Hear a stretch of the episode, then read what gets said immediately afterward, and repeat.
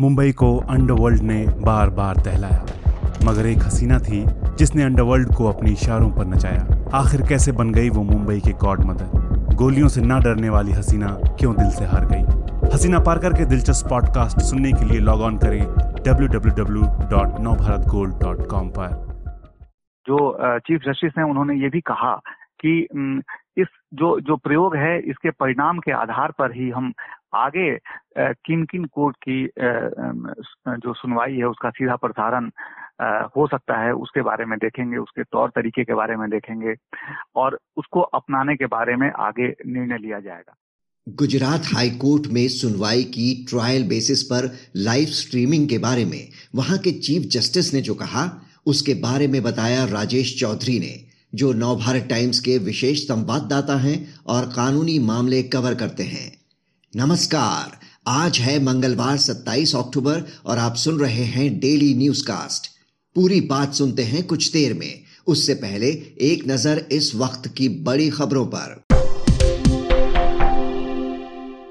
लगभग साढ़े छत्तीस हज़ार रहे देश में कोरोना के नए मामले।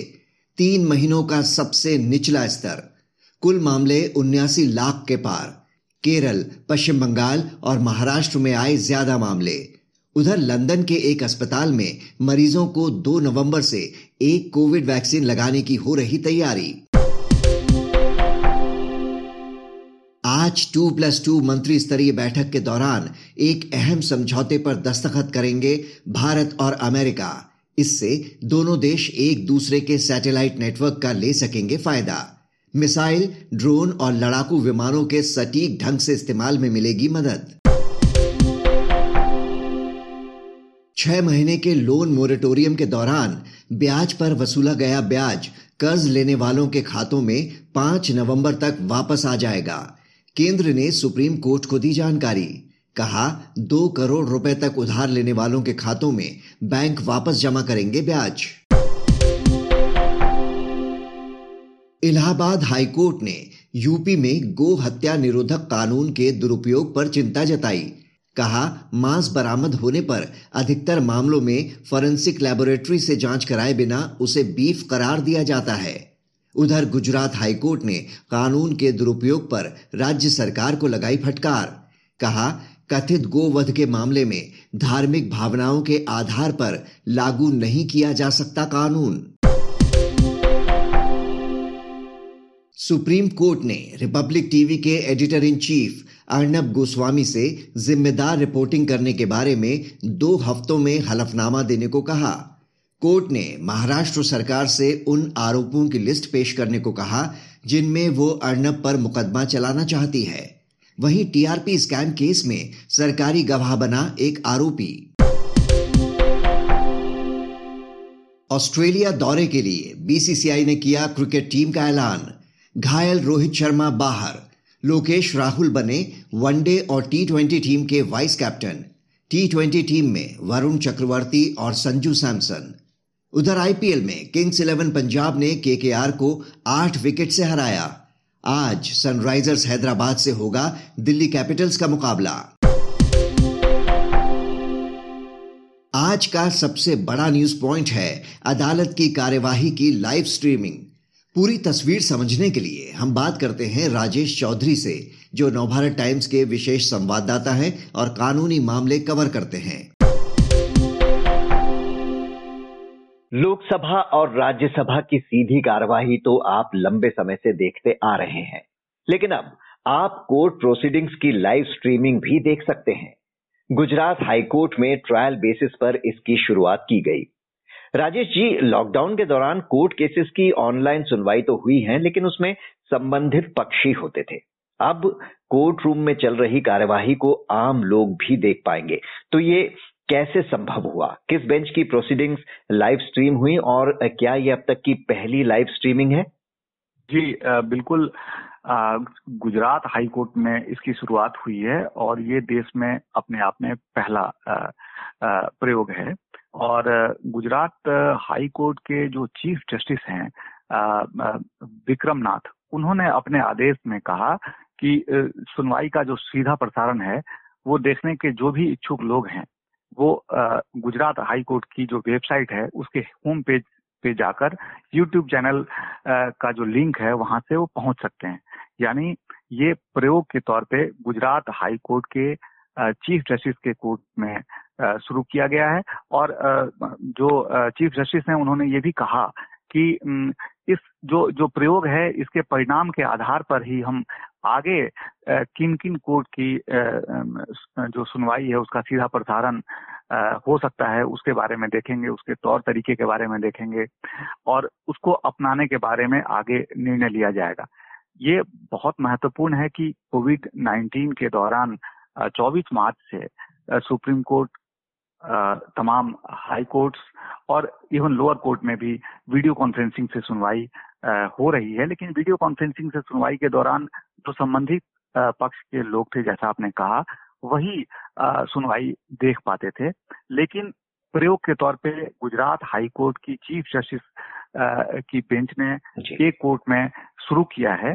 तो ज़ाहिर सी बात है इसका जो सफलता होगा उससे वो आगे तय करेंगे कि उसको कितना और विस्तार दिया जाए। जी। सुप्रीम कोर्ट में भी ये मसला उठा था 2017 में एक पीआईएल के ज़रिए। तब इस संबंध में कोर्ट ने कोई दिशा निर्देश दिए थे क्या?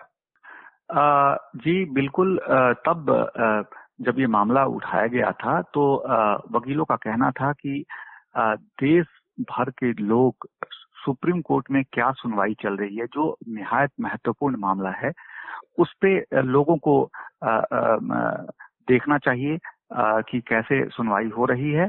और इस मामले को सुप्रीम कोर्ट ने बेहद संजीदगी से लिया था, और तब केंद्र सरकार ने भी जुलाई 2018 में कहा था कि प्रयोग के तौर पर चीफ जस्टिस की जो अदालत है, उसमें जो संवैधानिक बेंच की जो कार्यवाही है उसकी वीडियो रिकॉर्ड रिकॉर्डिंग हो सकती है और उसका सीधा प्रसारण भी हो सकता है।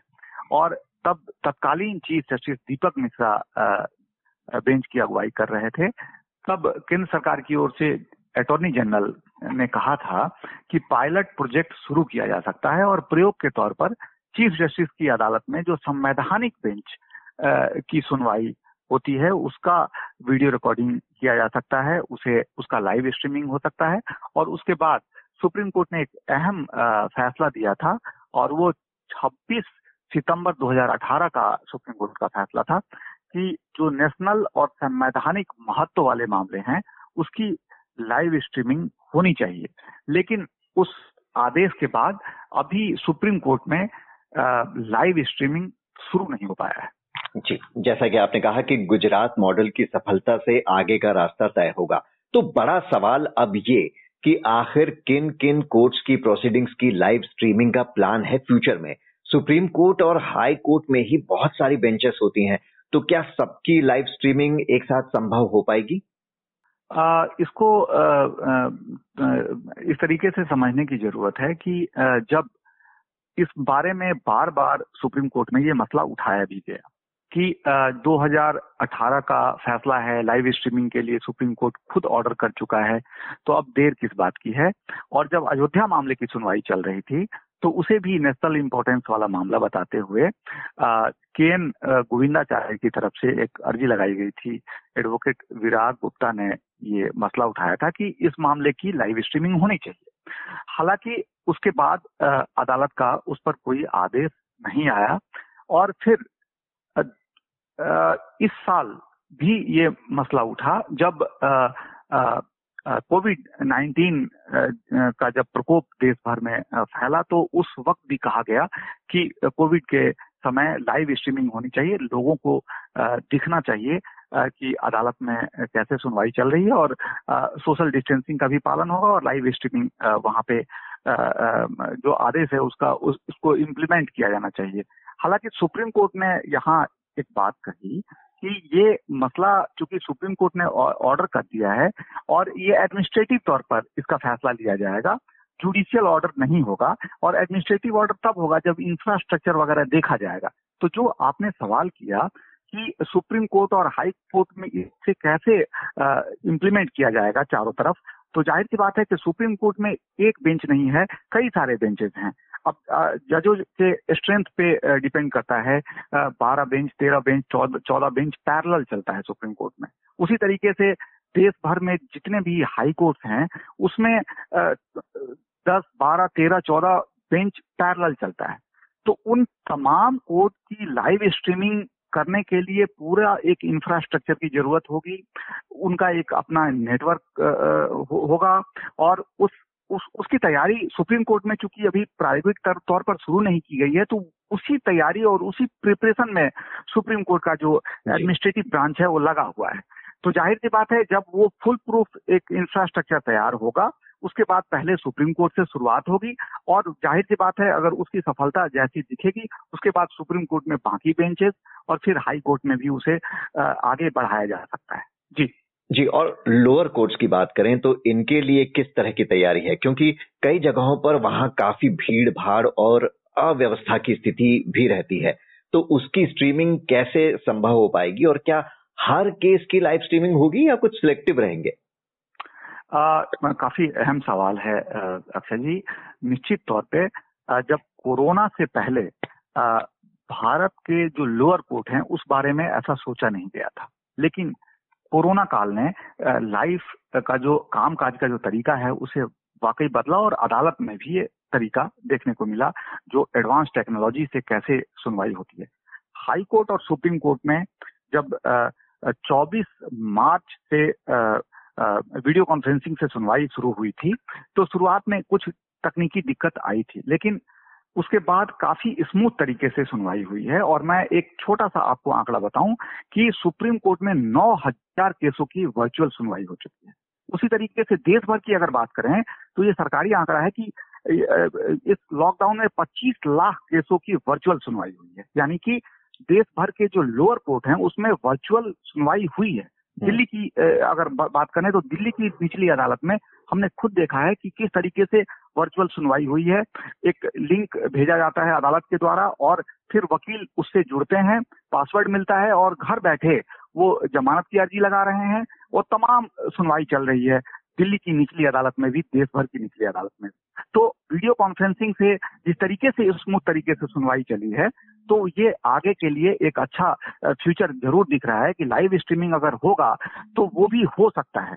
हाँ इतना ज़रूर है कि लोअर कोर्ट या तमाम कोर्ट में जब लाइव स्ट्रीमिंग होगी तो किन किन मामलों को लाइव स्ट्रीमिंग किया जाएगा ये अदालत पर डिपेंड करेगा ये सुप्रीम कोर्ट को तय करना होगा हाई कोर्ट तय करेगा क्योंकि बहुत सारे ऐसे मामले होते हैं जिसमें इन कैमरा प्रोसीडिंग होता है जिस मामले में पब्लिक एट लार्ज में जो दोनों पार्टी है उसका आइडेंटिटी रिवील नहीं होता है जैसे कि रेप का केस है छेड़छाड़ का केस है ऑफिशियल सेक्रेट एक्ट का केस है या मेट्रोमोनियल डिस्प्यूट है तो इस तरीके का और और भी बहुत सारे सिविल डिस्प्यूट हैं जो पब्लिक एट लार्ज में नहीं जाता है आइडेंटिटी तो उनको कैसे मैनेज किया जाएगा? तो ये सब बातें देखने वाली बात है। एक एक लंबा रास्ता है लेकिन जो शुरुआत हुई है उससे एक आस ज़रूर बनी है। जी। राजेश जी इस जानकारी के लिए आपका शुक्रिया। इस चर्चा के बाद जानिए शेयर बाज़ार का हाल। कोरोना के बढ़ते मामलों के बीच गिरावट के साथ खुले एशियाई बाज़ार। इससे पहले अमेरिकी बाज़ार भी गिरकर हुए थे बंद। गोल्ड में दिख सकती है स्थिरता। अब एक नज़र इतिहास में आज के दिन पर। पहली सिलाई मशीन बनाने वाले आइजक मेरिट सिंगर का 1811 में हुआ जन्म। 1920 में भारत के पूर्व राष्ट्रपति के आर नारायणन का त्रावणकोर में जन्म। 1978 में मिस्र के अनवर सादात और इसराइल के मेनाखेम बेगिन को दिया गया नोबेल शांति पुरस्कार। बात करते हैं मौसम की। मौसम विभाग के अनुसार, आज दिल्ली एनसीआर में एयर क्वालिटी के वेरी पुअर कैटेगरी में रहने के आसार। वहीं पूर्वोत्तर भारत, कर्नाटक और दक्षिणी महाराष्ट्र में हल्की से मध्यम बारिश का अनुमान। अब बारी सुविचार की। मदर टेरेसा का कहना था, जहाँ भी जाएँ, प्यार बांटे। कुछ ऐसा करें कि आपसे मिलने वाला हर शख्स पहले से ज़्यादा खुश होकर वापस जाए। तो ये था आज का डेली न्यूज़ कास्ट जिसे आप सुन रहे थे अपने साथी अक्षय शुक्ला के साथ। बने रहिए नवभारत गोल्ड पर। धन्यवाद।